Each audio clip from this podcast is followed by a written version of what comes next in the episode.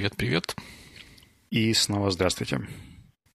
Да, снова в эфире, теперь опять внимательно, 177 выпуск подкаста «Боевикли». Как у тебя получается? А? а у меня все ходы записаны в Google Доке. Ну, раньше нас это не спасало.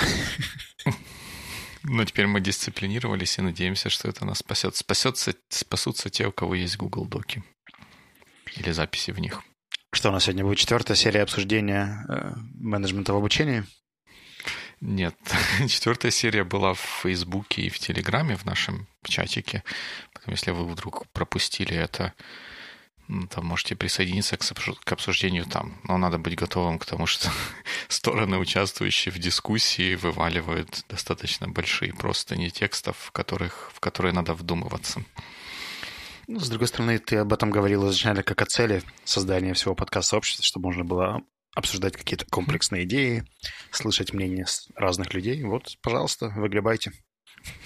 То есть, ну, почему, почему же вы выгребаете? Наслаждайтесь тем, что можно увидеть разные точки зрения. Я еще больше укрепился в том, что нам все-таки надо будет поговорить про роль менеджера и зачем он вообще такой есть, и что он делает, и что он не делает, и что должен, что не должен, и кому. Наверняка после этого будут дискуссии похлеще, чем то, что было про обучение. Ты знаешь, мне кажется, что есть подкасты, в которых есть какая-то тема. Там, например, в Кортексе время от времени обсуждают темы и продуктивность. Э, Soft Skills Engineering рассказывает, как нужно увольняться и находить новые работы. А мы время от времени говорим о том, кому кто отвечает за education в компаниях и что должен делать менеджер. Да, именно, именно так. Два извечных вопроса.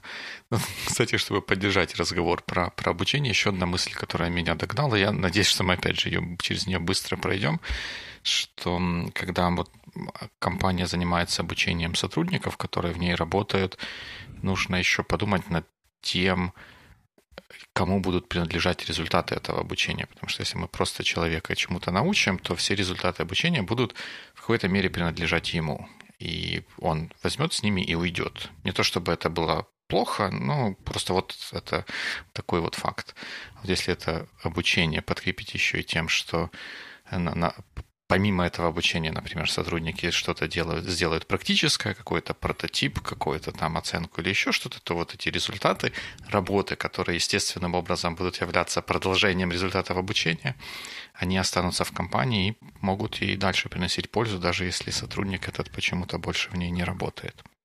То есть, условно говоря, используя твои любимые метафоры, лучше не просто учить людей пользоваться лобзиком, а делать скворечники для компании. Ну, как минимум. Ну, да, ты, ты, ты же знаешь, что я противник того, чтобы учиться просто ради того, чтобы учиться. Вернее, там вот в корпоративной такой вот среде. Мне интересно, в твоем представлении кто-то из меня или людей в Baby чатике любит учиться просто ради того, чтобы учиться?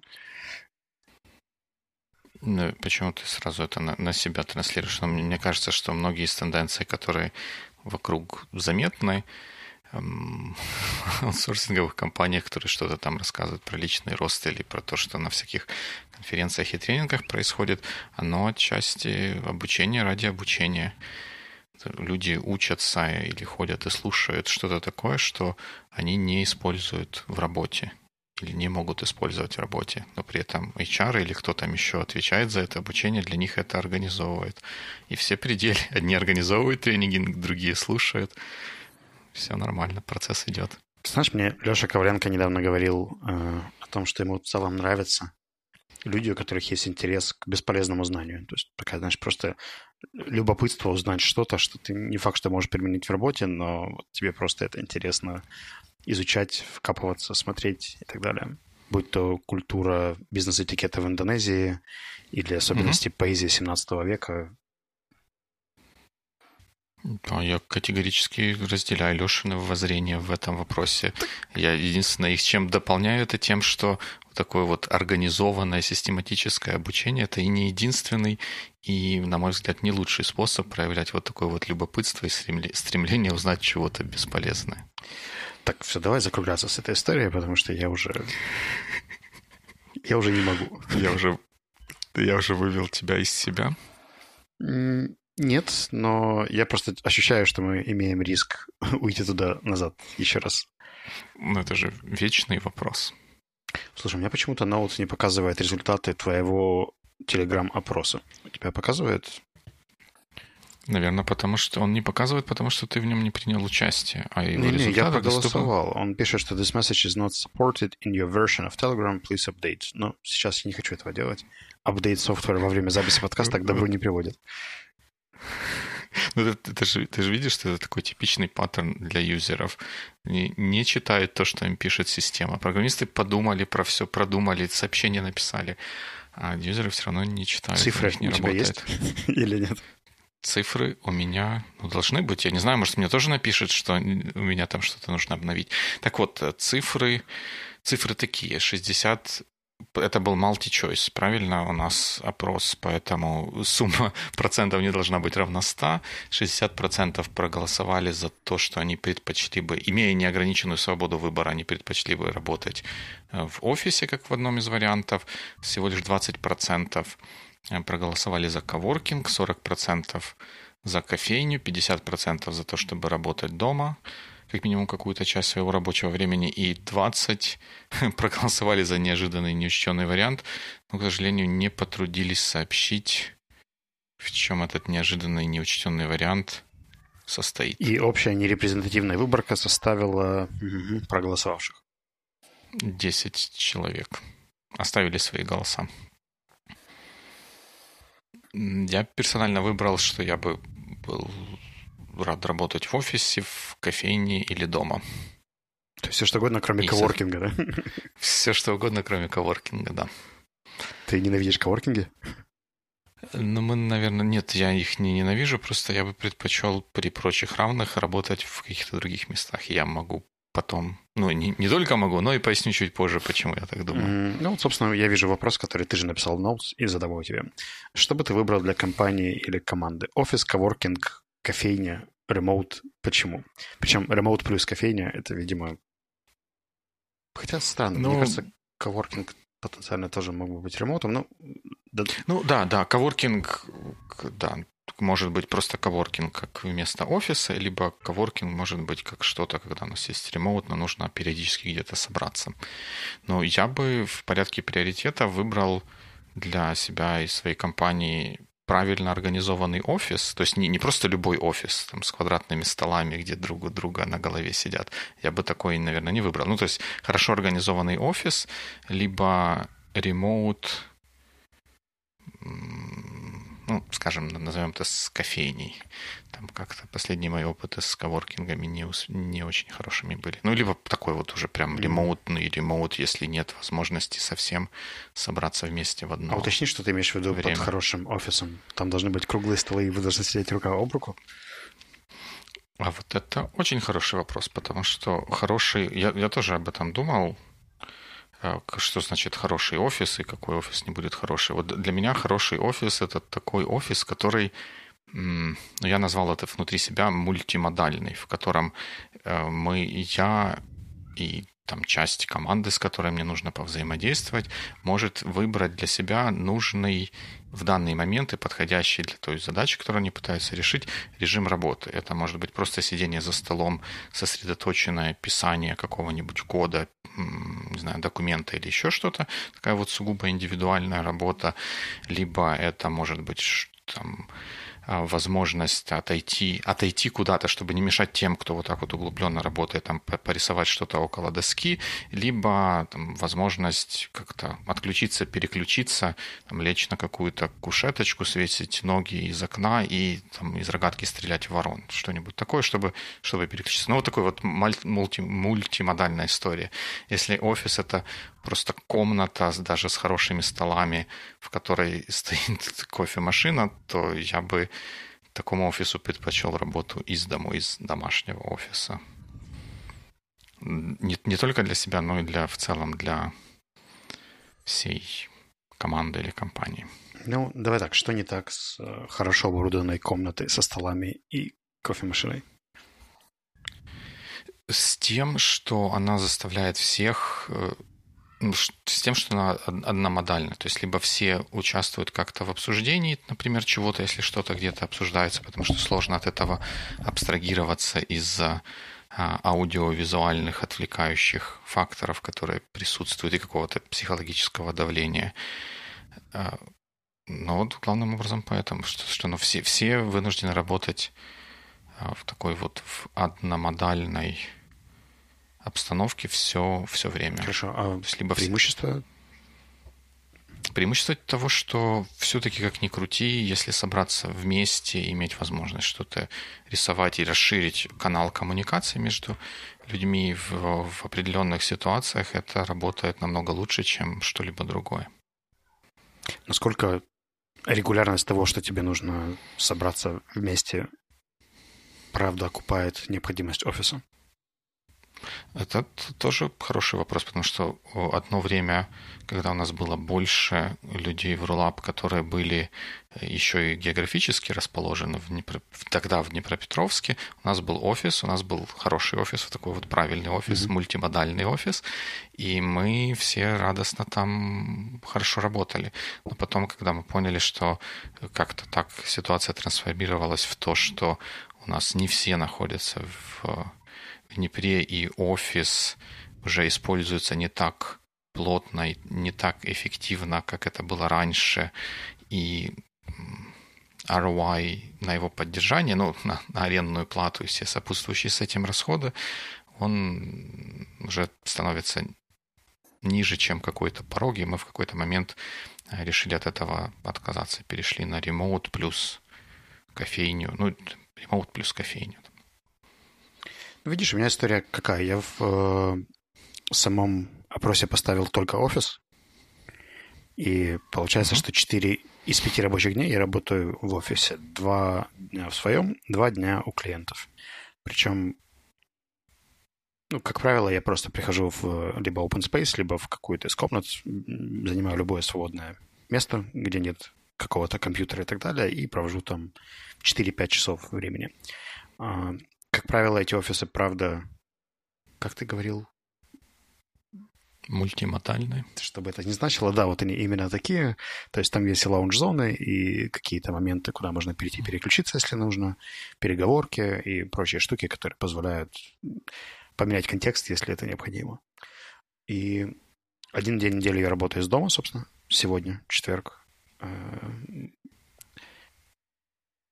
Я считаю, что это наименее продуктивный по количеству закрытых задач и сделанных каких-то там, текстовых документов, э, готовых финальных историй э, день, но при этом он мне очень помогает э, проживать все, что произошло за первые три дня, и в пятницу зайти подготовленным и готовым работать. Э, в кофейнях категорически не получается работать. Э, основной аргумент, что у меня слишком много требований к э, хорошему комфортному месту. Это должен быть достаточно широкий стол, там должно быть достаточно светло и достаточно регулируемый уровень шума. Э, найти место, которое отвечает всем трем параметрам в Киеве оказывается очень сложно. То есть, чтобы прямо был и хороший стол, как мне нужно, с розеткой, и нормальный свет, не только под лампочкой, которая там где-то в углу на стене висит. Угу. И при этом не было музыки, которую никто не может выключить, потому что у нас такая политика, что у нас должна рубить э, рок-н-ролл с 7 утра для всех заказчиков. Поэтому вот, наверное, так как ты принципиально относишься к коворкингам, в смысле все кроме коворкинга, у меня получается, что все кроме кофейни. Хотя коворкинг, uh-huh. коворкингу тоже рознь, и, там, например, работать в лаунж-зоне SEO Club, которая такой shared space для работы, или в Creative Quarters, мне в целом нравится. Я не вижу сейчас рентабельности, поэтому мы снимаем офис под команду, но в целом, наверное, коворкинг тоже ок. А, ну, и вот я еще для себя отметил, что я по-разному смотрю на ситуацию, как вот я бы работал сам и ну, там как фрилансер какой-то, да, прости господи, или э, я работаю, работаю с командой. Это тоже будет существенно влиять на то, чего я, я бы выбирал. Если бы я все время был один сам, гол как перст, нет, в смысле, гол как сокол, Нет, это что-то не то. из другой, из другого. Если бы я все время был один, то, наверное, мне и коворкинг был бы, был бы окей.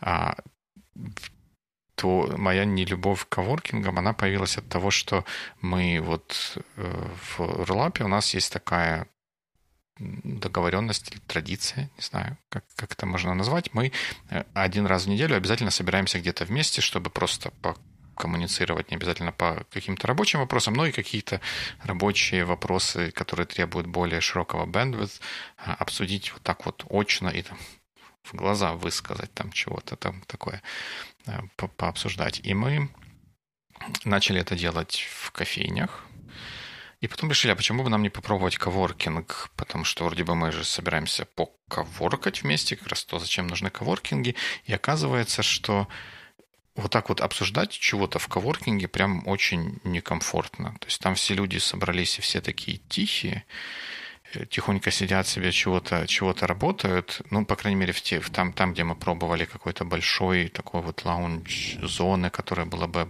а, отделена от всего остального пространства, и где можно было бы более спокойно себя или свободно чувствовать, общаясь с одним, двумя, тремя коллегами, там такого нет. И получается, мы а, в, в такой ситуации от коворкинга не получаем того, зачем мы туда приходим. А в кофейне, да, там есть шумы, но как-то там как бы нормально, привычно, приемлемо, что люди общаются между собой. И это для нас работает лучше. Ну, мне кажется, что здесь стоит учитывать, что в Днепре, в принципе, рынок коворкингов э, весьма скуден, и особо повыбирать там не еще. Э, я слышал, что Илья Кенигштейн собирается открывать Creative Quarters, э, uh-huh. не Quarters, States, ну, какое-то, что-то креативное. Что-то да? очень креативное, но они, как правило, фокусируются на аренде комнат для команд, нежели... Ну, то есть это не коворкинг, а аренда офиса. У, у них есть открытая э, зона, где можно взять аренду места, но я так понимаю, что большинство их резидентов это все-таки микрокоманды по там, от двух до восьми человек, которым интереснее получить хорошую инфраструктуру. Ну, для меня как бы аргументы продавцов коворкинга отличаются от аргументов самих резидентов, которые там сидят. Э, хм. Но это уже другая история. Э, просто я понимаю, что в Киеве коворкингов намного больше, и они есть очень разного э, пошиба, уровня и так далее. Вот, например, на Берестейке есть новый коворкинг, называется End Hill. Очень технологичный, прикольный, много этажей места, разные локации, разные переговорки, все доступно, открыто и так далее. Поэтому в целом, вот говоря по твой запрос, вы бы командой вышли просто в какую-то из переговорок, там пообщались час-два, либо сели там прямо работать на целый день, и that would be totally fine. А, поэтому мне кажется, что если на рынке будет достаточное количество разных опций, где можно там подороже, подешевле по размашисти, поскромнее поработать, то каждый найдет себе какой-то из своих вариантов. Ну, возможно. Да, да, я согласен с тобой, что это э, мое негативное впечатление, оно базируется сугубо на том опыте, который у нас был, и если бы было бы что-то что-то другое, то, возможно, было бы веселее. Если бы действительно можно было на день, ну, я не видел таких опций, по крайней мере, на день арендовать комнату э, и там все сидеть командой при, при этом, чтобы это не стоило всех денег мира. Мне кажется, что аренда то... переговорок, она в целом не такая дорогая. Там можно за 300-400 гривен в час снять комнату на 4-5 часов, и, в принципе, это получится как день за 5-6 резидентов. Ну да, ну то есть, ну я, насколько я видел, это история там такая. Ты платишь за 5-6 резидентов и потом платишь за аренду митинг Не-не, митинг можно снять просто индивидуал mm. и все, без аренды работы в коворкинге. У меня, кстати, еще такой вопрос. Как тебе работается в отелях? В отелях? Ну вот, например, я приезжаю во Львов, я знаю, что у меня вечером ивент, и у меня есть варианты, да, опять идти в какие-то кофейни, Э, снимать коворкинг или остаться в гостиничном номере, где я э, поселился, чтобы переночевать. Я могу взять себе extended mm-hmm. день, чтобы с утра, с утра пораньше туда заехать и потенциально поработать там.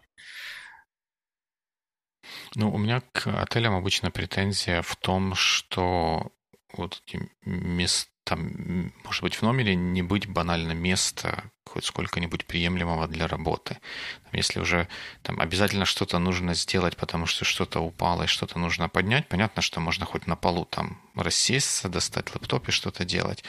А часто бывает так, что... И это, кстати, один из моментов, на которые я в последнее время стал обращать внимание, выбирая отель. Чтобы увидеть на фотографии, какой там стол и какой там стул есть. Uh-huh. Потому что в некоторых отелях комбинация стола и стула, и их географического расположения внутри комнаты делает невозможным какую-нибудь, сколько-нибудь эффективную долговременную работу в нем.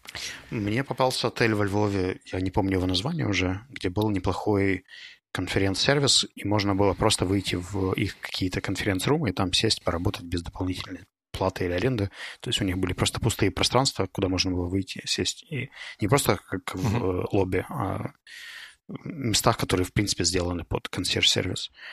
И вторая история, которая мне нравится на выезде, это э, Airbnb.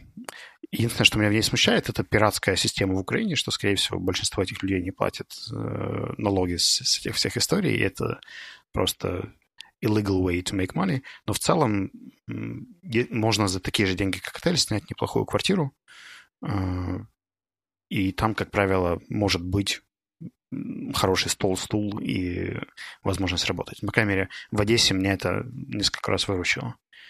Потому что там с отелями все более курортно, плотно, и я вообще ни разу не попадал в какое-то место, где мне адекватно можно работать.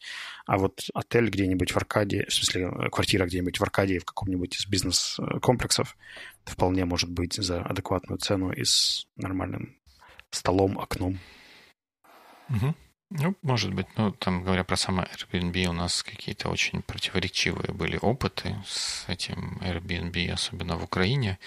Поэтому мы так в какой-то момент больше перешли на то, чтобы лучше, может быть, дороже, но надежней с отелем. Я думаю, что да, для семейных путешествий это другая история. Я, как правило, катаюсь в командировке сам, и у меня, mm-hmm. во-первых, и реквестов намного меньше, и в целом меня ну, устроит ну, достаточно маленький спейс с минимальным комплектом всего, что там есть. У меня, как правило, если действительно какая-то поездка, то я скорее пойду в кофейню, в какую-то ближайшую, или в отелях часто бывают рестораны там где-то внизу, там хотя бы есть столы и стулья нормально. Если даже если нет розеток, то там 3-4 часа можно поработать в зависимости от требований того, что ты делаешь к батарее лэптопа. Я недавно осознал, что у меня никогда не было в жизни experience а, когда бы я несколько недель ходил в офис на работу с фиксированного время по фиксированное время и работал на одном месте долго. Практически с первой работы в American English Center я ходил в разные classrooms, там mm-hmm. все менялось. Там был какой-то teacher space, но он был такой весьма сжатый и плотный, и там особо не посидишь, не попланируешь, не поработаешь. Потом я ушел на фриланс, это стало кофейнями. Я обживал кофейни в Днепре очень активно. Потом мы начали арендовать какие-то свои офис-спейсы, но они все равно никогда не использовались full-time. То есть вот чтобы прямо с понедельника uh-huh. по пятницу там приходить и работать. Это все равно было просто пространство, куда можно прийти, если там есть окно или перерыв и так далее. А сейчас с нами случилась такая история, что здание, где мы снимали офис в Киеве, э, называется Киев проект, такая очень совковая штука. Я думаю, что если с чем-то сравнить, то это вот это вот здание на площади э, героев Майдана, э, которое mm-hmm. за бывшим памятником Ленина такое очень несовременного вида. Там, в принципе, была адекватная, хорошая комната, но, но туда заходить было какими-то, знаешь, коридорами, лабиринтами, да, спуститься, да. подняться, перепрыгнуть бордюрчик, зайти в дверь, прихлопнуть и так далее. И угу. помимо этого входа было не критично, поэтому все терпели, но это уже так, знаешь, исторически сложилось, что... И тут э, они дали ноутис о том, что, возможно, наше крыло будет ремонтироваться, и нам нужно съезжать. Э, после нескольких дней поисков по Киеву мы поняли, что в том же районе театральной Крещатика Майдана найти хороший офис с нашим бюджетом не так просто. И э, благо Facebook э,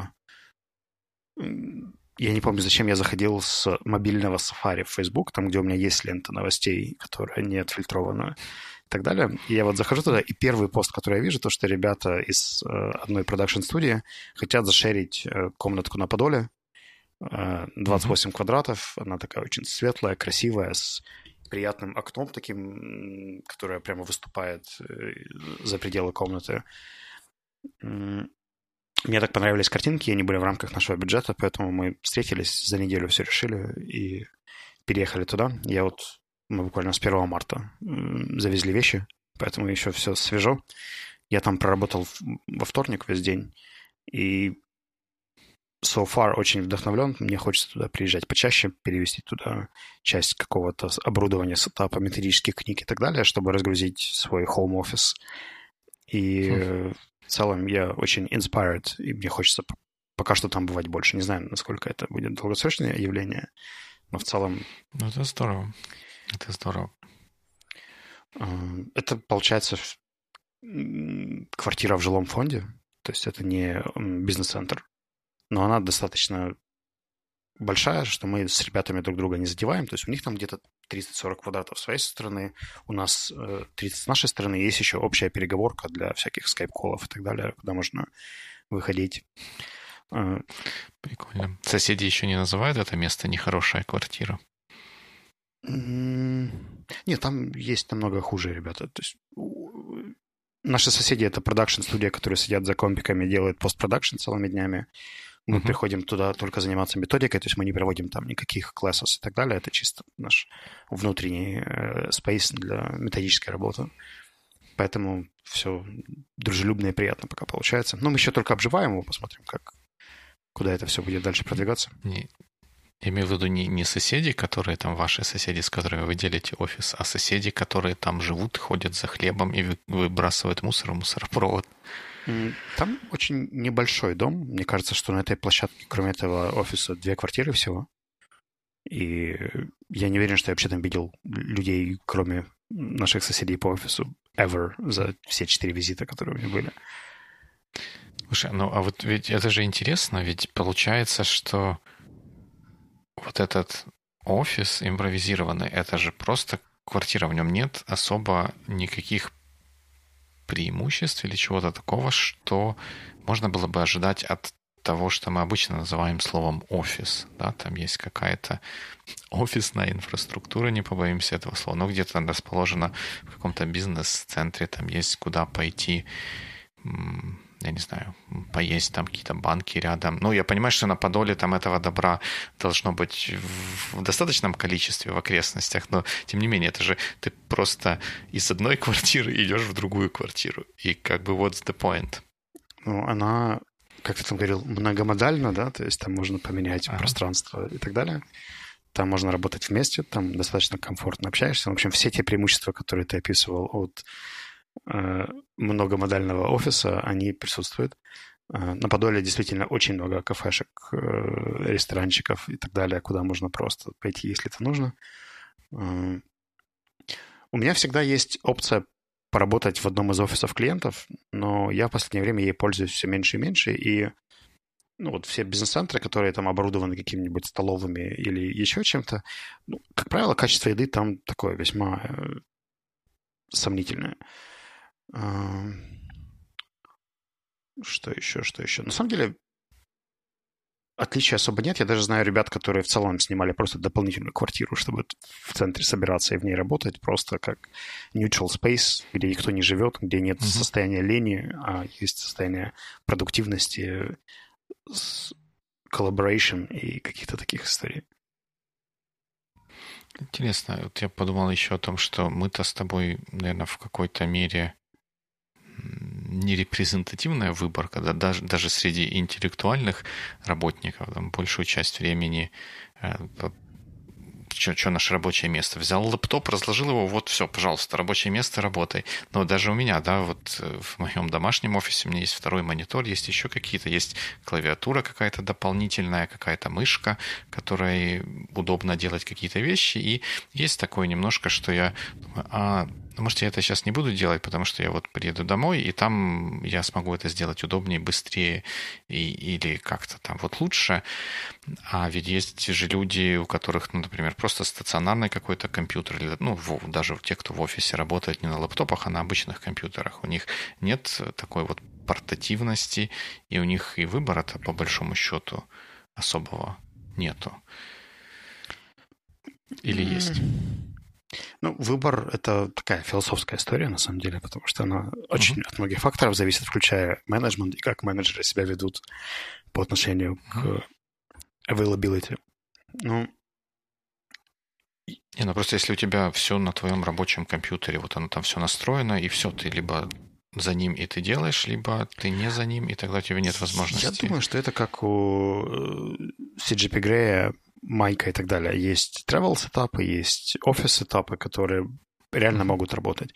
Если подумать о профессиях, в которых прям обязательно нужно находиться возле большого технологического места, то, наверное, какие-то э, дизайнеры, которым обязательно нужно иметь большой-большой экран, э, и какие-нибудь гиперважные финансисты, у которых должен быть суперсекьюрный э, компьютер, который там не подключишь к Wi-Fi в кофейне, а хочется иметь там отдельный провод, который mm-hmm. коннектится напрямую к твоему банку, и все.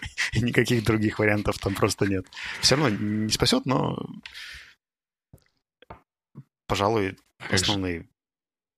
А как же те, кто гайку точит на заводе? Ну, давай не будем уходить в фермерство, продакшн и так далее. Все-таки. Ну, есть еще люди, которые работают с другими людьми, да, например, мне достаточно mm-hmm. сложно представить себе ремоут HR. Э, мне кажется, что все-таки для HR-профессии важно хотя бы три дня из пяти быть в офисе и иметь возможность каких-то one-to-one и так далее.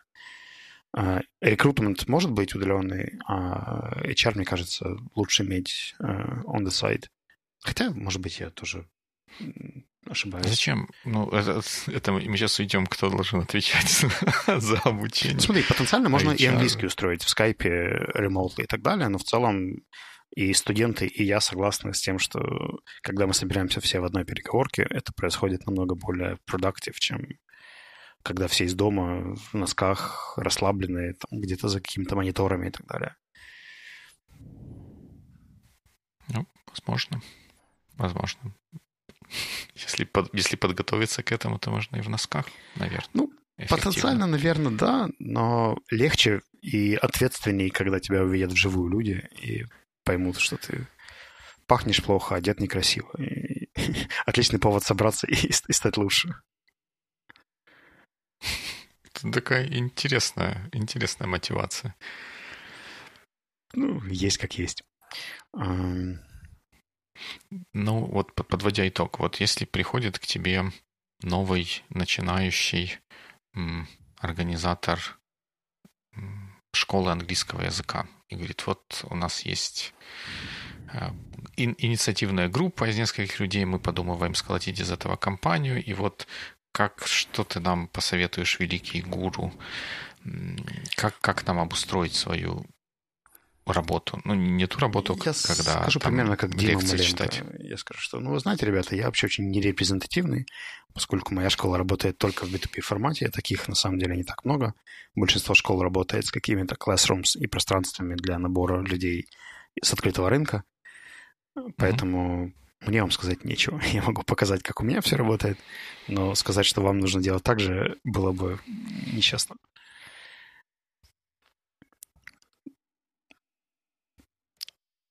Окей. Так нечестно отвечать на, на вопрос. Теперь знай, что ну, я ладно. чувствую, когда ты отвечаешь на мои вопросы. Okay.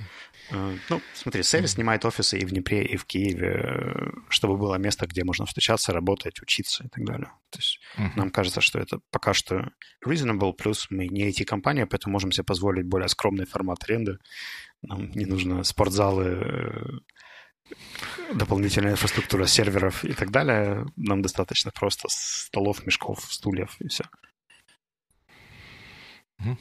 Ну, в целом, да, я бы для, для небольшой компании, наверное, почти любого толка я бы отталкивался от того, чтобы организовывать какую-то эффективную удаленную работу, но при этом помнить, что периодически собраться вместе это очень, очень здорово и очень полезно, и надо об этом подумать. А если видно, что какие-то потребности или какие-то задачи требуют того, чтобы был офис как постоянное место или там какое-то место в коворкинге, как опять же постоянное место, где что-то происходит, то да, это можно и нужно использовать. Ну, мне кажется, что в целом рабочие пространства, они могут собирать и помогать очень сильно. Э, все, все вещи, которые создавались с мыслью про то, что там хочется эффективнее работать, будь то home office, coworking или офисное пространство в твоем личном офисе, э, они в целом в любом случае, как мне лично кажется, более продуктивны, чем public space за счет privacy, за счет большего количества функционала, за счет большей свободы в том, как ты хочешь это настроить, подвинуть, переставить и так далее. И для меня кофейни остаются всегда таким экстремальным вариантом, когда нет какого-то другого. Про функционал тут еще можно поспорить. Где тебе, в каком офисе тебе, там, ты мигнешь, а тебе кофе принесут или еще чего получше. Я же не пью кофе, поэтому эта история меня не мотивирует. А, ну так понятно теперь, почему ты не любишь кофейни, а в какой-то чайхане как бы посидеть. Все равно. Из блюдечка по... посербать, нет? No. no.